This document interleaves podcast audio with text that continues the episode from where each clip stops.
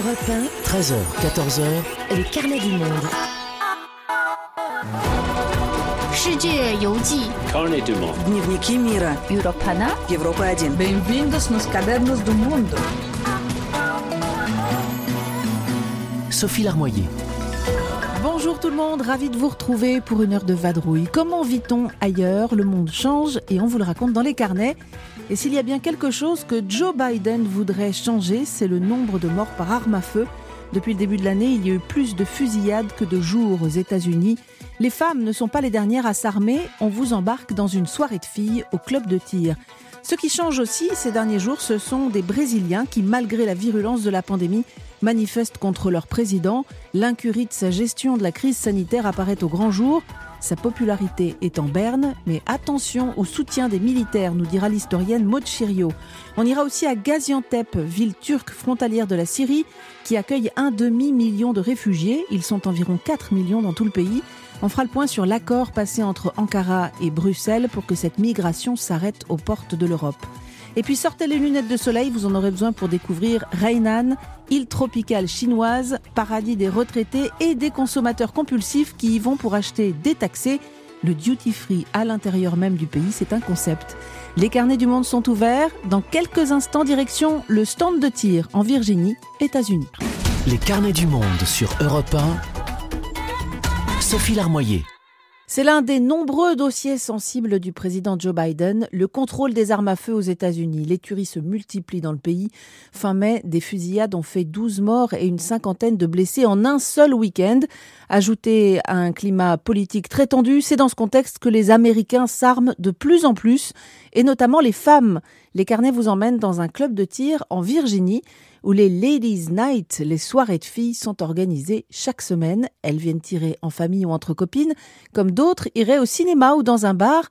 Décidément, l'Amérique ne cesse de nous surprendre par ses traditions, coutumes ou hobbies. Reportage d'une autre lady, notre correspondante à Washington, Sonia Dridi.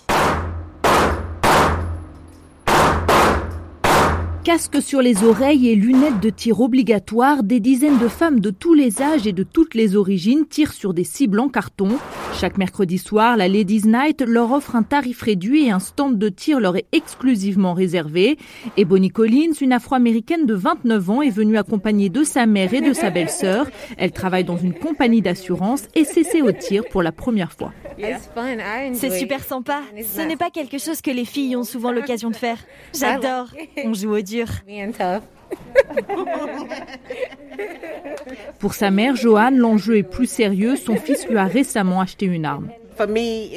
Pour moi, c'est une question de sécurité car je suis seule à la maison. Donc je voulais vraiment savoir comment utiliser une arme pour être sûre que je sois en sécurité si je dois l'utiliser. Marissa Roy est une étudiante de 24 ans avec ses longs cheveux raides qui lui tombent sur les épaules et son style décontracté, t-shirt et short en jean. On pourrait croire qu'elle va assister à un match à son université. Elle possède une arme et vient s'entraîner au tir toutes les semaines. Elle veut se sentir prête à l'utiliser si nécessaire. Nous devons être responsables de notre propre sécurité. Si on se fait attaquer, on doit pouvoir se défendre. J'aime pas sortir le soir sans mon petit copain. Je n'aime pas être seule trop longtemps. Donc ça m'aide vraiment à surmonter ma peur. Mais j'aime beaucoup ce concept de Ladies Night. Ça encourage plus de femmes à venir ici. J'ai emmené plusieurs de mes amies et elles ont tout adoré. Je leur ai dit si vous voulez une réduction, venez le mercredi. Elle admet que le débat sur les armes est toujours très sensible et beaucoup de ses camarades ne comprennent pas son point de vue. C'est très difficile de tomber d'accord sur ce sujet, surtout qu'il y a beaucoup de tueries de masse en ce moment. Mais bon, quels que soient les moyens, des gens vont finir par tuer d'autres gens. Et si on a plus de gens armés légalement et qui savent se servir de leurs armes, alors peut-être pourrait-on éviter d'autres tragédies Ici, on peut débuter les leçons dès le plus jeune âge, comme l'explique Amanda McEachern, ancienne mère au foyer devenue professeure de tir. On peut commencer dès 7 ans. Évidemment, les enfants doivent venir accompagnés de leurs parents jusqu'à leurs 18 ans. Vous savez, beaucoup de parents pensent qu'il faut apprendre la bonne technique dès le plus jeune âge. De plus en plus de femmes choisissent de s'armer aux États-Unis. Selon une recherche publiée récemment dans le New York Times, les ventes d'armes ont explosé depuis un an en raison de la pandémie et du climat politique tendu. La moitié des Américains qui ont acheté une arme pour la première fois étaient des femmes. Parmi elles, Lisa, une employée du gouvernement de 39 ans, venue s'entraîner ce soir. Uh, J'ai choisi le tir comme un hobby pendant le Covid. J'aime tirer pour la même raison que j'aime faire de l'escalade. Um, Cela requiert une grande concentration et donc on ne peut pas penser à autre chose quand on tire. Um, Ça permet de se vider la tête de tous les soucis accumulés dans la journée. Amanda confirme la tendance. Quand la crise du Covid a commencé, c'était incroyable le nombre de femmes qui sont venues ici acheter une arme. Ça a explosé. Des femmes qui venaient acheter des pistolets, des fusils d'assaut. C'était fou. Je dois dire que beaucoup de gens étaient inquiets de voir la direction dans laquelle le pays se dirigeait. Beaucoup se sont dit, si les choses dégénèrent, je veux pouvoir me protéger et protéger ma famille. Comme une grande partie de l'Amérique conservatrice, Amanda dit craindre que l'administration Biden restreigne la vente d'armes. Sur un mur du club de tir est inscrit en gros le sacro-saint second amendement de la Constitution qui garantit le droit de posséder une arme. Retour dans le studio d'Europe 1 avec Sonia Dridi. Vous êtes en ligne de Washington. Bonjour Sonia. Bonjour. Bon alors, euh, on l'a bien compris, hein, les Américaines sont de plus en plus nombreuses à s'armer et on comprend dans votre reportage que les profils semblent finalement plus variés que ce qu'on pourrait s'imaginer. Oui, ce club de tir a beau se trouver dans un état rural et très conservateur par endroits, je n'ai pas vu que des femmes blanches républicaines. Il y mm. avait pas mal de jeunes femmes, euh, certaines démocrates, certaines apolitiques, mm. euh, des blanches, des noires, des asiatiques. Et il y a aussi de plus en plus de femmes de 50 ans et plus qui vivent seules, qui souhaitent apprendre à tirer pour pouvoir se défendre. J'ai par exemple rencontré les membres du une organisation qui s'appelle les Well Armed Women, qu'on peut traduire par mm. les femmes bien armées, et la majorité avait un certain âge, célibataires, souvent divorcés. Mm. Leur leader Kimberly m'a confié que beaucoup de ces femmes ne se sentent pas en sécurité chez elles, ou alors lorsqu'elles font leur jogging, mm. par exemple. La plupart ne voulaient pas témoigner d'ailleurs, car elles ont peur du jugement de leurs voisins, amis, si elles disent qu'elles s'entraînent à tirer ou possèdent une arme. C'est vraiment un sujet qui déchire euh, l'Amérique et qui ne semble pas près d'être réglé. Alors justement, où en est-on côté politique? Que dit euh, Biden? Eh bien, Joe Biden lui parle d'une véritable épidémie. Il veut limiter la prolifération des armes et a déjà annoncé un certain nombre de mesures comme le contrôle de la vente de ce qu'on appelle ici les armes fantômes. Vous savez, ce sont ces armes euh, qu'on peut obtenir avec une imprimante 3D qui sont difficiles à tracer. Euh, elles vont désormais toutes avoir un numéro de série, mais ce sera très difficile pour lui de faire voter des lois d'envergure qui vont vraiment changer les choses à cause de l'opposition républicaine au Congrès, ce qui mm. frustre beaucoup Biden, qui a œuvré en faveur de la limitation mm. euh, de la vente d'armes pendant toute sa carrière politique. Depuis le début de l'année, il y a déjà eu plus de 200 fusillades aux États-Unis. Les armes ont tué plus de 17 000 Américains, suicides inclus. Mm. Mais malgré les tragédies, le débat est toujours hyper sensible et quand on vit ici, on a du mal à voir comment ce problème pourrait être bientôt résolu. Il y a toutefois un tournant qui s'opère, c'est la popularité en berne du lobby ultra puissant des armes, la NRA. Oui, et ça c'est un point très important. Wayne Lapierre, qui dirige l'organisation depuis 30 ans, est accusé d'abus de biens sociaux. Il a tenté de se déclarer en faillite pour que les poursuites judiciaires soient mm. suspendues, mais le juge a rejeté sa demande. Et il y a une crise interne au sein de la NRA qui a perdu en popularité depuis cette affaire. Beaucoup estiment qu'il faudrait écarter Lapierre. C'est vraiment lui qui, ces dernières décennies, a mis en place ce lobby intense auprès des hommes politiques. La NRA finance nombre d'entre eux et punit avec des campagnes négatives mm. ceux qui osent demander plus de contrôle sur la vente d'armes. Il y a aussi une nouvelle génération d'élus, notamment côté démocrate, qui refusent d'être soumis aux dictats des lobbies. Donc à ce niveau-là, les choses pourraient évoluer. La NRA qui se targue de compter 5 millions de membres en aurait perdu des centaines de milliers. Avec une NRA moins puissante, les élus pourraient être soumis à moins de pression et on pourrait euh, voir quelques mesures plus ambitieuses passer au Congrès. Ouais, je redonne ces chiffres hallucinants que vous nous signalez. Hein. 200 fusillades et plus de 17 000 Américains tués par arme à feu depuis le début de cette année. Merci beaucoup Sonia pour ces explications et puis pour la balade au stand de tir à la Ladies Night. À bientôt. Au revoir Sophie. Direction le Brésil, dans quelques instants, bientôt 500 000 morts du Covid là-bas et un président de plus en plus contesté dans la rue. À tout de suite. Les carnets du monde sur Europe 1. Sophie Larmoyer. Au Brésil, deuxième pays le plus endeuillé au monde par le coronavirus, plus de 470 000 personnes sont officiellement mortes depuis le début de la pandémie. Des chiffres sous-estimés selon les spécialistes sur place qui disent aussi que le demi-million de victimes devrait être atteint avant la fin du mois. Bonjour Marine Dacher. Bonjour. Vous êtes la correspondante d'Europe 1 au Brésil, où la colère d'une partie des Brésiliens s'est exprimée dans les rues des grandes villes du pays le week-end dernier contre le président Jair Bolsonaro. C'est inédit hein, depuis le début de la pandémie.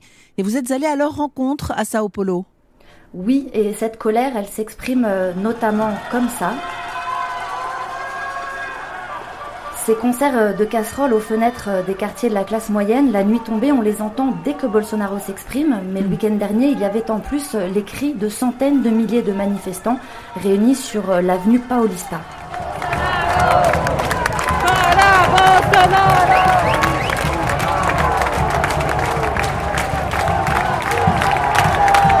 Ces Brésiliens crient euh, dehors Bolsonaro, génocide. Alors il faut se rendre compte que manifester, sortir de chez soi et prendre le risque hmm. de se retrouver au milieu d'une foule, c'est une décision euh, pas facile à prendre ici quand euh, le variant et le virus continuent à tuer au Brésil. Mais pour Laura, psychologue de 66 ans et vaccinée, il faut réagir. On aura bientôt 500 000 morts et toujours pas assez de vaccins. Notre gouvernement n'est pas préparé pour gouverner. Et au-delà des vies perdues, de plus en plus de Brésiliens ont faim et dorment dans la rue. Non, je ne peux plus rester chez moi. En ce moment, vous pouvez vous taire ou ne plus vous taire. Les deux sont des postures politiques. Moi, je ne vais plus me taire pas assez de vaccins, dit cette femme. Ça veut dire, Marie, que le virus avance plus vite que la campagne de vaccination? Oui, exactement. Seuls 10% des Brésiliens ont reçu leurs deux doses et 20% une première hmm. dose. Donc euh, la population est loin d'être immunisée. Mais cette fois, le président Jair Bolsonaro est directement mis en cause. Oui, depuis euh, un mois maintenant, une commission d'enquête parlementaire qu'on appelle ici CPI est en train de rendre publiques les preuves de la responsabilité de Jair Bolsonaro et de sa mauvaise gestion de la pandémie. Le président, on le sait, est anti-masque, anti-vaccin Mm. Il continue euh, via les réseaux sociaux à vanter les effets de la chloroquine contre l'immense majorité des études scientifiques qui soulignent son inefficacité. Alors la commission d'enquête démontre très concrètement que Bolsonaro n'a pas répondu aux propositions de Pfizer qui dès le mois d'août dernier avait proposé euh, d'acheminer des vaccins vers le Brésil. Seulement 4 mm. millions et demi de doses ont été finalement achetées et seulement en mars de cette année, ce qui est euh, très tard et ridiculement peu dans un pays de plus de 210 millions d'habitants. Bah Bolsonaro aussi retardé l'achat de doses de Coronavac, c'est le vaccin produit euh, en partenariat avec la Chine. Est-ce que la commission d'enquête réussit à évaluer quelle aurait été la situation si le gouvernement avait été plus réactif? Oui, elle estime que si Bolsonaro avait acheté les doses de vaccins dès le début, le Brésil aurait pu immuniser les 80 millions de Brésiliens prioritaires. Un chercheur brésilien a aussi calculé que si les vaccins étaient arrivés à temps, une mort sur cinq aurait pu être évitée, donc près de 100 000 hmm. vies. Donc euh, quand les manifestants écrivent sur leurs affiches Bolsonaro a tué mon père, on comprend que c'est autant le virus que la politique négationniste qui tue au Brésil en ce moment. Et puis euh, l'agence de journalisme euh, Publica révèle aussi que les pharmacies ont vendu plus de 52 millions de ce qu'on appelle ici le kit Covid, un supposé euh, traitement précoce comprenant euh, quatre médicaments inefficaces contre le mmh. Covid, dont la chloroquine. Et puis vous vous souvenez que quand il avait été contaminé par le Covid, Bolsonaro avait affirmé qu'il s'était soigné avec cette molécule. Alors on a entendu la colère de Brésiliens qui ont pris le risque d'aller manifester, mais concrètement Jair Bolsonaro est encore là pour un moment. Les prochaines élections présidentielles auront lieu fin 2022, donc dans un peu plus de 17 mois. Absolument, mais justement, les manifestants voudraient que le président ne puisse pas terminer son mandat, à l'image de Laïsa. Elle a dû fermer son commerce à cause de la pandémie, elle a 35 ans, et elle n'a plus aucune mm. perspective professionnelle, comme près de la moitié des Brésiliens qui sont au chômage. Je suis venue parce que j'ai la nausée de voir cet homme qui a été élu président et qui est incompétent. C'est un allié du virus. Il fait tous les efforts possibles pour tuer la population brésilienne. Dégagez Bolsonaro. C'est tout ce que je veux, qu'il soit chassé de la présidence pour l'amour de Dieu. Alors il est rarissime qu'un président soit chassé du pouvoir sur la base de manifestations d'opposants. Est-ce que les révélations de cette commission d'enquête pourraient devenir des motifs valables de destitution, Marie? Non, parce que cette commission d'enquête qui rendra ses conclusions d'ici quelques semaines affaiblit, bien sûr, euh, indéniablement le président Bolsonaro, mais sans pour autant lui faire perdre sa place. Euh, il est au plus bas dans les sondages, 24% seulement des Brésiliens approuvent toujours sa politique. C'est une tendance qui s'est accentuée ces dernières semaines. Mais vous savez, des dizaines de demandes d'impeachment contre Bolsonaro ont déjà été déposées à la Chambre des députés. Aucune n'a abouti, tout simplement parce que le président de cette assemblée est un allié de Bolsonaro, donc euh, il ne déclenchera pas la procédure de destitution. Et en attendant, vous l'avez dit, le Brésil aura très certainement dépassé le demi-million de morts avant la fin du mois de juin, mm. d'autant que ce même Bolsonaro a accepté de recevoir les 12 équipes de foot de la Copa América à partir d'aujourd'hui, un tournoi de la mort selon euh, certains médecins. Merci Marie de nous avoir permis d'entendre euh, ces voix qui s'élèvent au Brésil et cela malgré la pandémie. Pour poursuivre ce décryptage, Maud Chirio est en ligne avec nous. Bonjour. Bonjour. Vous êtes historienne spécialiste du Brésil, maître de conférence à l'université Gustave Eiffel. On comprend que le président est affaibli, hein, on vient l'entendre. Dans ce contexte, on peut s'interroger sur le jeu des militaires. Dans l'histoire récente du Brésil, on sait qu'ils ont souvent joué un rôle central et ils sont particulièrement présents dans le gouvernement et l'administration Bolsonaro.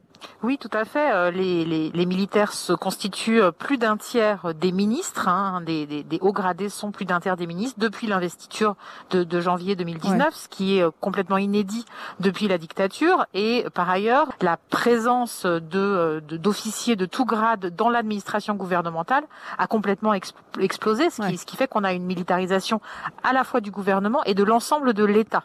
Et les forces armées jouent un jeu délicat parce que l'institution hein, est euh, inquiète de l'effondrement de la popularité du gouvernement, mais néanmoins, pour l'instant, malgré un certain nombre de, de, jeux de scène, de démissions, en particulier la démission du ministre de la Défense et des, et des commandants des trois forces il y a un mois et demi, les militaires ne, ne, ne parviennent pas véritablement à marquer une distance. Hein. C'est ce qu'on a vu euh, il y a quelques heures, en fait, lorsque euh, l'ancien ministre de la Santé, le général Pazuello, qui est un général d'active, a participé à un meeting politique avec Bolsonaro de, de pré-campagne, ce qui est complètement interdit par le règlement disciplinaire, euh, et il n'a pas été puni par le commandant euh, de l'armée de terre, ce qui montre que ce nouveau commandant de l'armée de terre n'est pas du tout dans une position de dépolitisation de l'institution. Au contraire, il semble qu'une partie de l'armée soit disposée à faire campagne aux côtés de Bolsonaro pour 2022. Ils font de plus en plus de politique, vous venez de le souligner, et un certain nombre d'officiers dirigent aussi des entreprises stratégiques qui sont contrôlées par l'État.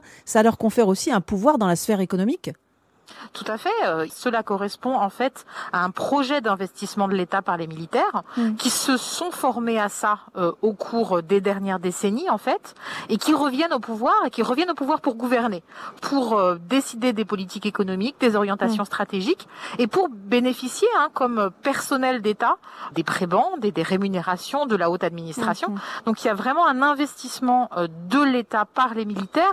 La question est de savoir quel jeu vont-ils jouer en 2022 pour continuer de euh, co-gouverner euh, mm. l'État brésilien indépendamment de la victoire ou de l'échec de Bolsonaro? Euh, Question rapide, hein, mais le, 31 mars 64, c'est au nom de la démocratie que l'armée avait pris le pouvoir. Il s'en est suivi 20 ans de dictature.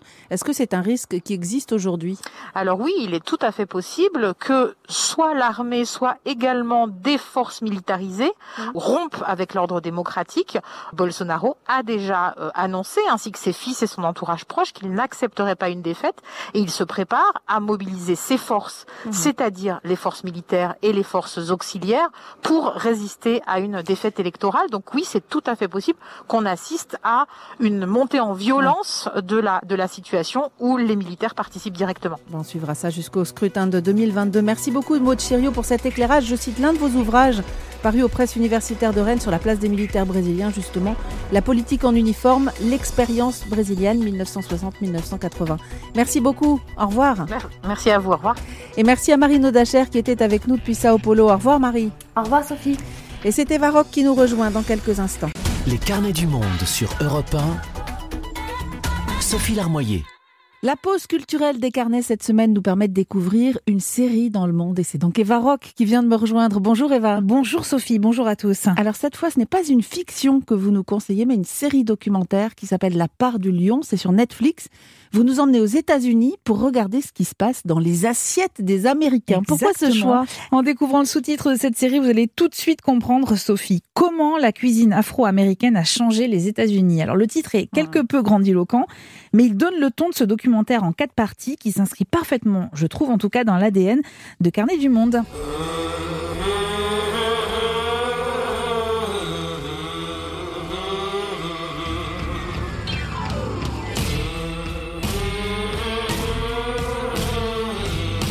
On va partir en voyage avec euh, comme guide le critique culinaire Stephen Satterfield qui a choisi de raconter l'histoire des Noirs d'Amérique à travers la gastronomie. Il va débuter euh, son voyage culinaire entre l'Afrique et l'Amérique à la rencontre d'historiens, de chefs, d'activistes. Un périple qui débute au Bénin sur la terre de ses ancêtres et il est en compagnie d'une femme absolument incroyable, Jessica B. Harris, qui est une historienne culinaire, professeure d'université. Et donc on les retrouve, ils sont en train de déguster des plats typiques béninois, et elle, elle raconte. Comment expliquer la place prépondérante de la cuisine béninoise? Le Bénin était une plaque tournante du commerce d'esclaves avec le Nouveau Monde. Et c'est pour cette raison que beaucoup de gens d'ici et d'ailleurs ont fini de l'autre côté de l'Atlantique.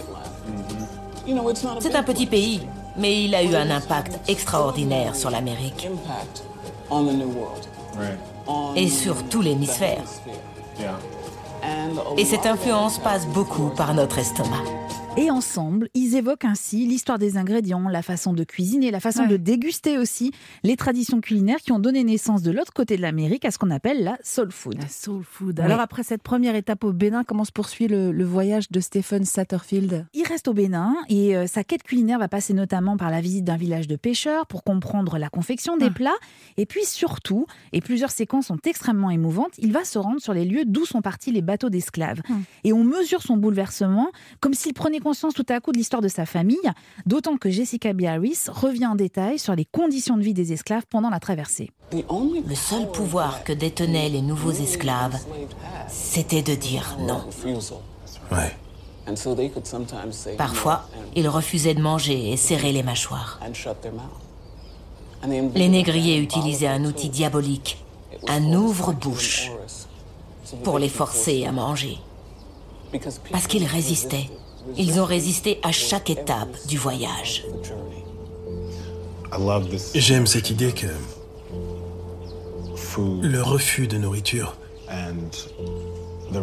ait pu être un moyen pour nous de reprendre le pouvoir. Le pouvoir du refus, le pouvoir de dire non, je ne mangerai pas. Vous imaginez le lien très fort qu'il y a entre la gastronomie et cette histoire-là. Moi, j'ai terminé le visionnage de ce premier chapitre, les larmes aux yeux, mais j'ai débuté le deuxième avec un immense sourire et surtout une féroce envie de prendre un avion pour filer en Caroline du Sud déguster quelques plats traditionnels. Pourquoi la Caroline du Sud? Parce que c'est ici en fait que les bateaux d'esclaves débarquaient et donc c'est sur ces terres que l'influence mm. de la nourriture africaine se fait particulièrement sentir. Stephen Satterfield multiplie les rencontres et les dégustations. Alors Sophie, on va faire une expérience. Vous allez fermer les yeux, vous allez écouter, vous vous allez imaginer et vous allez surtout essayer de sentir. Mets les deux tiers des oignons. Les deux tiers Toutes les tomates. Je mets toutes les tomates. Oui. Une cuillerée de sel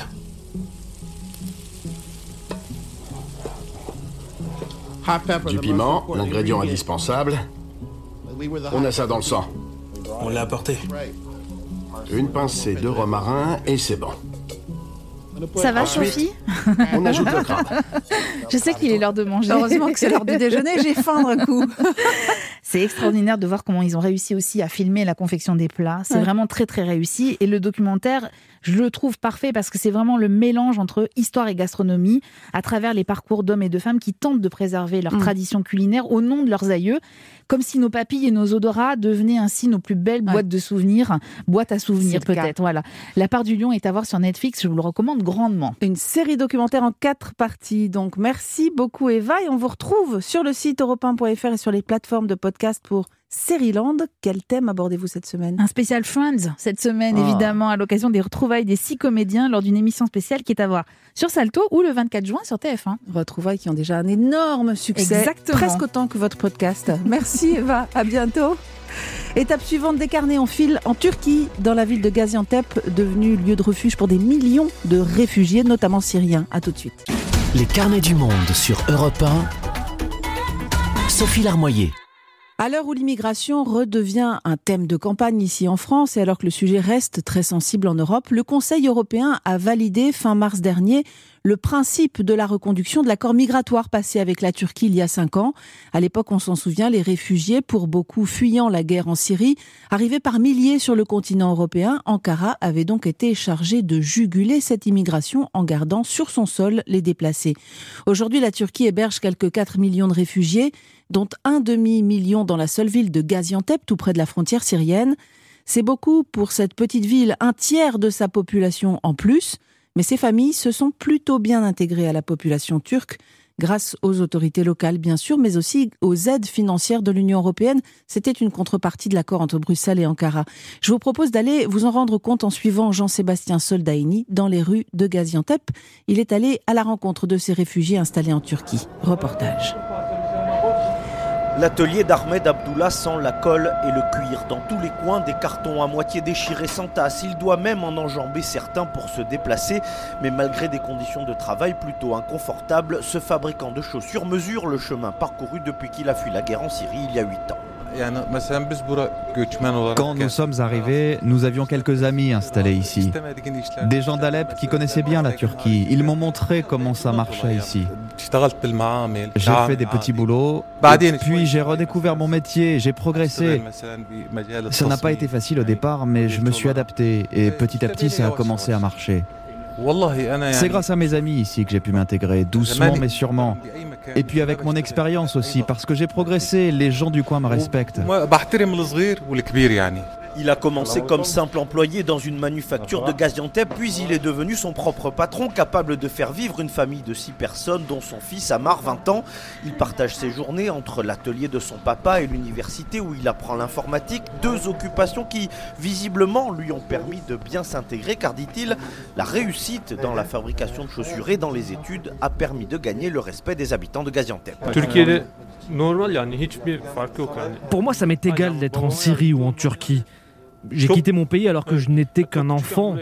J'ai commencé ma vie en étant immergé dans la culture turque. Aujourd'hui, beaucoup de mes amis sont turcs. Il faut reconnaître qu'ils sont très accueillants et très chaleureux avec nous. Avec ce genre de comportement, ce n'est pas compliqué de s'adapter. En 8 ans, ici, je n'ai eu aucun problème. Comme eux, de nombreux réfugiés syriens ont investi les rues de Gaziantep, les usines textiles, les chantiers de construction. La ville enregistre 30% de citoyens supplémentaires depuis le début de la guerre. La plupart sont arrivés au moment où la ville d'Alep, située à seulement 60 km au sud, était bombardée par l'aviation russe et l'armée de Bachar el-Assad. En 24 heures, la ville a vu arriver une marée de 200 000 personnes, un flux habilement géré par les autorités qui ont loué des chambres d'hôtel et ouvert des gymnases. C'est une main-d'œuvre bon marché au départ, un atout économique avec le temps. Car aujourd'hui, ils sont moins de 4% à vivre dans des camps de réfugiés. Des aménagements sont faits à la hâte, canalisation d'eau, nouveaux logements. Le maire comprend très vite qu'il va falloir que les deux communautés cohabitent et que ça va durer longtemps. Il faut éviter les tensions. La population comprend le message et embauche des Syriens désœuvrés avec l'aide d'organisations humanitaires. le fabrique des bijoux sur une place animée de la vieille ville. Trois de ses six employés sont syriens. Nous devions intégrer la population syrienne à la nôtre. Il était nécessaire que nous puissions accomplir des choses ensemble. Alors c'est devenu un projet commun entre les deux communautés. Gaziantep et Alep sont si proches. Les habitants avaient l'habitude de commercer ensemble. Avant la guerre, il y avait même le projet de construire une ligne ferroviaire entre les deux villes. Nous aurions été si proches les uns des autres. Elle reconnaît tout de même qu'elle n'aurait pas employé ces femmes syriennes si elles n'avaient pas reçu l'aide financière du Croissant Rouge, car beaucoup continuent de préférer le travail au noir, les Syriens notamment qui peuvent ainsi continuer à toucher les différentes aides Des aides qui sont un marchepied vers un peu plus de stabilité, stabilité synonyme de prospérité pour cette ville industrielle et travailleuse devenue modèle d'intégration. Gaziantep, Jean-Sébastien Soldaini, Europe 1. Voilà pour cette plongée à Gaziantep, ville frontalière entre la Turquie et la Syrie, modèle d'intégration, nous disait à l'instant l'envoyé spécial d'Europe 1, Jean-Sébastien Soldani. Mais qu'en est-il plus globalement de cet accord entre la Turquie et l'Union européenne? On sait que les relations sont plutôt tendues entre Ankara et Bruxelles. Didier Billion est en ligne avec nous pour décrypter cette situation. Bonjour. Bonjour. Vous êtes directeur adjoint de l'IRIS, l'Institut des relations internationales et stratégiques, et l'un des meilleurs spécialistes de la Turquie. En 2016, quand cet accord a été signé entre l'Union européenne et la Turquie, le flot de migrants s'est considérablement tari. C'était l'objectif. Est-ce que la nouvelle situation euh, que cet accord a créée est satisfaisante pour les deux parties globalement? Écoutez, ça a permis de répondre à un problème et à un défi central en 2016, mais ce problème était surtout posé à l'Union européenne. Et de ce point de vue, le bilan, il est mhm. positif, parce que le flux a été tari. Pour autant, il y a plusieurs sujets de contentieux. Au titre de cet accord de mars 2016, il y avait tout d'abord l'engagement de l'Union européenne de verser 6 milliards d'euros à la Turquie. Or, force est d'admettre mmh. que la totalité de cette somme n'a pas été versée. Alors l'Union européenne explique pour sa part qu'elle finance des projets, elle donne de l'argent à des ONG, des associations qui sont mmh. porteuses de projets concrets. L'État turc, pour sa part, euh, réclame sa part du dû, si vous me passez l'expression, en disant qu'il a fait beaucoup d'efforts et il est vrai, pour accueillir ces réfugiés, hum. pour leur donner un cadre sanitaire, éducatif, etc., même s'il est insuffisant, il est réel. Donc il y a déjà un point de contentieux. Monsieur Billion, les 6 milliards ont bien été débloqués par l'Union européenne, mais ne sont pas forcément arrivés dans les caisses de l'État turc. C'est ça que vous nous dites? Exactement. Il y a à peu près 80% Qui non seulement a été débloqué, mais surtout a été distribué à des associations qui sont porteuses de projets très concrets, très précis, et l'aide de l'Union européenne, de ce point de vue, est positive. C'est incontestable. Alors, il y avait un autre dossier, c'est que mhm. les Turcs, en négociant cet accord de mars 2016, avait euh, négocié pour que les ressortissants turcs euh, puissent rentrer dans l'espace Schengen sans avoir besoin de visa. Mhm. Sur ce point, ça n'a pas du tout été appliqué. Donc il y a une certaine forme de d'amertume de la part de, de la partie turque. Mais je rappelle aussi, mhm. et c'est là où cela devient encore plus compliqué, que M. Erdogan, à plusieurs reprises, a menacé l'Union européenne, pour des raisons politiques, bah, d'ouvrir de nouveau les frontières donc il y avait là une forme de chantage qui n'est pas admissible. Cet accord entre Ankara et Bruxelles, il est amené à se pérenniser d'après vous? Oui, je pense qu'il sera pérennisé parce que les Européens, nous le savons très bien, ont une peur panique dès qu'il s'agit de problèmes euh, migratoires. Les Turcs ont accueilli 4 euh, millions de réfugiés. Moi, je dis hommage à la Turquie sur cet aspect des choses. Nous mm. savons très bien qu'en France ou dans d'autres pays européens, dès qu'il y a 50 euh, réfugiés qui arrivent à un endroit, ça fait les gorges chaudes de beaucoup de mm. commentaires politiques et médiatiques. Donc je pense qu'il faut relativiser les choses et ça veut dire que l'Union européenne a tout intérêt à parvenir à un terrain d'entente avec la Turquie. Nous sommes là dans un moment de fluidification des relations, de réchauffement de celles-ci, tant mieux.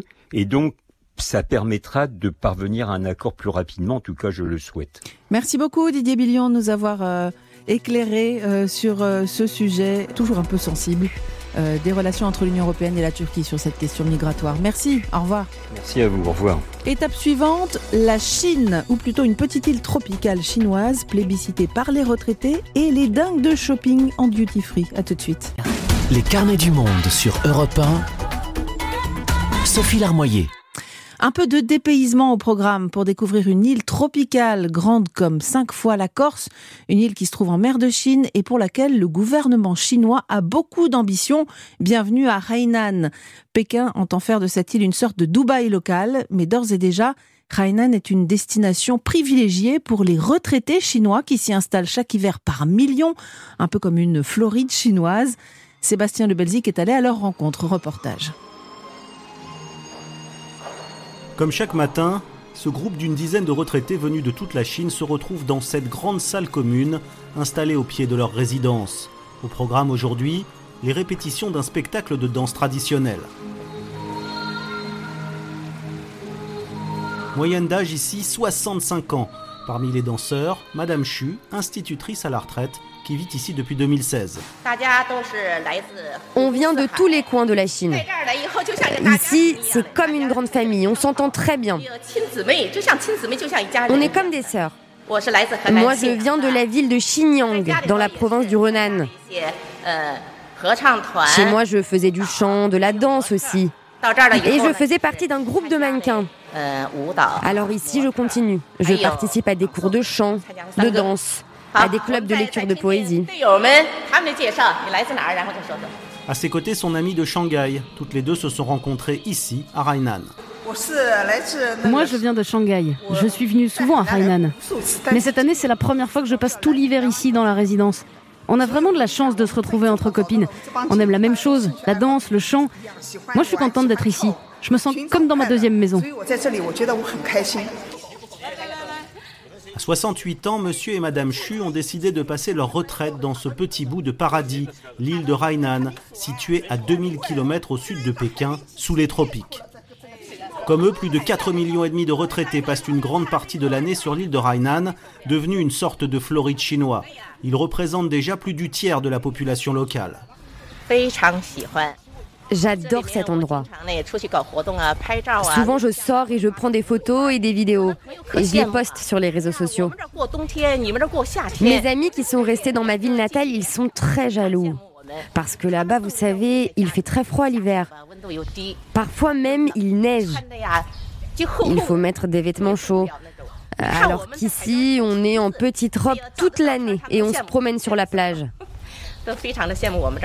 Il y a des fleurs toute l'année, c'est tellement beau ici. Ces résidences qui ressemblent souvent à des maisons de retraite de luxe ont poussé comme des champignons ces dernières années et les prix se sont envolés. Monsieur Chu a vraiment le sentiment d'avoir fait la bonne affaire. Je me souviens, ici, cette résidence, par exemple, en 2015, c'était 1700 euros le mètre carré. En 2016, une année plus tard, c'est monté d'un coup à 2700 euros le mètre carré. Le pire, c'était en 2018. Là, les prix ont complètement explosé. À l'époque, il y a eu une grosse vague de pollution dans le nord de la Chine pendant l'hiver et ici, ils ont vendu tous les appartements de sept immeubles en quelques jours seulement. On compte 240 millions de seniors en Chine, soit 17% de la population. Ils seront deux fois plus nombreux dans 20 ans. Mais les maisons de retraite sont quasi inexistantes dans le pays, sans compter le climat froid et sec du nord de la Chine et la pollution qui ne convient vraiment pas aux personnes âgées. Hainan offre une nouvelle jeunesse à ses retraités, contribuant à transformer cette île, qui fut longtemps l'une des provinces les plus pauvres de Chine, en nouvel Eldorado pour cheveux gris. À Sébastien Le Belzic pour Europe 1. Retour dans le studio d'Europe 1 et on retrouve Sébastien Le Belzic qui a quitté le soleil de Hainan pour la grisaille de Pékin. Bonjour Sébastien. Bonjour Sophie. Cette île, c'est un endroit euh, plutôt méconnu, mais qui semble être un petit paradis pour une retraite tranquille, mais c'est loin d'être seulement ça où effectivement les, retraités ne sont qu'une toute petite partie hein, des atouts de, de Hainan et le gouvernement chinois euh, veut même en faire, selon les mots du président Xi Jinping, euh, la carte de visite de la Chine. Rien que hmm. ça. Euh, d'abord, c'est vrai, c'est une île tropicale, hein, la seule du pays, avec des plages de, sable blanc qui attirent chaque année environ 80 millions de, touristes. L'épidémie et la fermeture des frontières a contribué encore à son succès, puisque les touristes chinois qui ne peuvent plus aller sur les Champs-Élysées, en Thaïlande ou à Hong Kong pour les vacances, eh bien, ils ont pris en masse la direction de Hainan hmm. et le gouvernement a eu une idée de génie, leur construire sur place des duty-free, euh, des centres commerciaux hors taxes. Sans avoir à sortir du pays. Et oui, il y en a neuf déjà dans, dans le pays, à Hainan, dont le plus grand compte plus de 300 boutiques. Euh, c'est même déjà le plus grand duty-free d'Asie. Il a rapporté, écoutez bien, plus de 2 millions de dollars par jour l'an dernier, en pleine épidémie. C'est pas hmm. mal, hein. les Chinois ont le droit d'y dépenser euh, chaque année l'équivalent de 15 000 euros. On attend euh, deux fois plus de monde cette année à Hainan. Lors des dernières vacances, le mois dernier, les hôtels étaient archi pleins. Et en plus des retraités, des touristes et des centres commerciaux géants détaxés, il y a aussi d'autres projets hein, sur l'île. Oui, on peut même parler là-bas d'une folie des, grandeurs, hein, puisque Hainan accueille aussi un pas de tir pour les missions spatiales chinoises et des bases militaires ultra secrètes et stratégiques. Et puis, euh, Hainan est en train de devenir la plus grosse zone de libre-échange au monde pour mm. concurrencer Hong Kong, qui se trouve juste à côté et qui n'a plus les faveurs, vous le savez, du gouvernement chinois depuis euh, les grandes manifestations euh, pro-démocratiques de 2019. Donc en ce moment, il y a des chantiers partout là-bas à Hainan pour construire des centres d'affaires, des entrepôts, des ports en eau profonde, plus de 120 projets au total. Hainan sera bientôt une île entièrement sans taxes et évidemment, ça attire beaucoup de Chinois du continent euh, qui veulent s'y installer, pas seulement euh, les retraités. Alors c'est toujours impressionnant hein, ces projets euh, à l'échelle de la Chine. Oui, mais après, bien sûr, il faudra mettre tout ça en musique hein, et notamment attirer les multinationales. Pour l'instant, elles sont quand même assez peu nombreuses. Hein. Là-bas, on parle mm. euh, de Tesla, les, voitures électriques, euh, des transporteurs maritimes et évidemment les grandes marques de luxe hein, pour euh, les duty-free. Mais il reste plusieurs problèmes et notamment la législation chinoise, hein, parfois compliquée, l'Internet qui reste mm. censuré, les problèmes d'échange. Et en fait, ce sera certainement une grande plaque tournante déjà pour la Chine, mais pour les autres pays, ce sera peut-être un peu plus compliqué donc c'est pas encore maintenant tout de suite hein, que Hainan euh, deviendra le concurrent direct de hmm. Dubaï ou de Hong Kong, mais en tout cas, euh, les ambitions sont bien là. Voilà, Hainan, l'île des retraités chinois et futur Eldorado du shopping, un lieu où le monde d'après ressemble furieusement au monde d'avant. Merci Sébastien pour ce coup de projecteur sur l'île tropicale de la Chine. À bientôt. Merci Sophie, à bientôt. Retour en Europe dans quelques instants avec l'ami Joseph Chovanec qui nous balade en Autistan. Les carnets du monde sur Europe 1 Sophie Larmoyer. Et je vous propose maintenant de faire un saut en Autistan, puisque Joseph Chauvanec est en ligne avec nous. Bonjour Joseph. Bonjour Sophie, bonjour à tout le monde. Philosophe, autiste Asperger et voyageur, un peu contraint en ce moment évidemment. Vous nous appelez de Belgique, Joseph, mais c'est d'une ville des Pays-Bas que vous voulez nous parler aujourd'hui. Oui, Sophie d'Eindhoven. Alors pour moi, Eindhoven, c'est l'emblème même de ces villes issues de bricolage autistique. La main sur le cœur, quel touriste a déjà visité Eindhoven? Non, c'est normal. La ville est beaucoup moins prestigieuse que, mettons, Amsterdam. D'ailleurs, Eindhoven, en dialecte local, ça veut dire la dernière ferme. C'est le bout du hmm. monde. C'est pas très glamour, tout ça. Mais Eindhoven est mondialement connu, mais sous un autre nom, Philips. C'était en effet là que les frères Anton et Gérard Philips ont fondé l'entreprise hmm. du même nom. Et des générations de bricoleurs ont suivi. Des ampoules, techniques d'enregistrement musical, électroménager, bref, tout ce qui peut faire rêver les autistes bricoleurs petits et grands. Et qu'est-ce qui vous a ramené à Eindhoven? Pourquoi vous nous en parlez aujourd'hui? Ben, Sophie, ces dernières semaines, Eindhoven est revenu sur le devant de l'actualité mondiale pour une autre raison. Mm. C'est là que se construit le tout premier quartier d'habitation imprimé en 3D. Hein. Une première maison a déjà été bâtie avec cette technique, une innovation mondiale. Et en apprenant cela, ma décision était faite. Hein. Je devais voir ça de plus près. À vélo, bien entendu. Hein. Mais premier problème, il faut trouver l'adresse exacte de la première maison imprimée imprimé en 3D. Hein, parce que oui, Eindhoven, c'est près d'un demi-million mm. d'habitants. Autant dire que je risquais de chercher longtemps sans l'adresse précise. J'ai fouiné les articles de presse, les mm. cartes en ligne, sans succès. Donc je fais une sorte d'enquête de police en essayant de croiser les infos disponibles. La maison est près du canal Béatrix, il y a un parc à proximité, etc. Et alors, quel suspense, vous l'avez trouvé? Ben, je vous avoue que mardi matin, le grand jour, j'avais la boule au ventre. Je suis parti inquiet, me demandant si j'allais trouver la maison, si tout ce déplacement très long était bien raisonnable. Et ce ne fut pas facile parce que Eindhoven est une succession de maisons noyées dans la verdure, assez inhabituelle pour la plupart, des bricolages expérimentaux. Comment dénicher la maison mm. imprimée là-dedans Et c'est la victoire que soudain j'ai aperçu une forme grise mm. entre les arbres et j'ai compris pourquoi la l'adresse n'était pas rendue publique, c'est que la petite maison imprimée en 3D est tout simplement habitée par un couple paisible. Ils doivent en avoir marre d'être assiégés de photographes, journalistes curieux du monde entier, sans doute aussi des gens qui viennent gratter la paroi de leur maison, hein, qui regardent par la fenêtre, etc. Le quartier imprimé en 3D pour le moment n'existe pas, mais le sol commence à être mm. aménagé. Il y a de quoi susciter la curiosité, faut dire. Hein. C'est pas banal d'habiter une maison imprimée en 3D.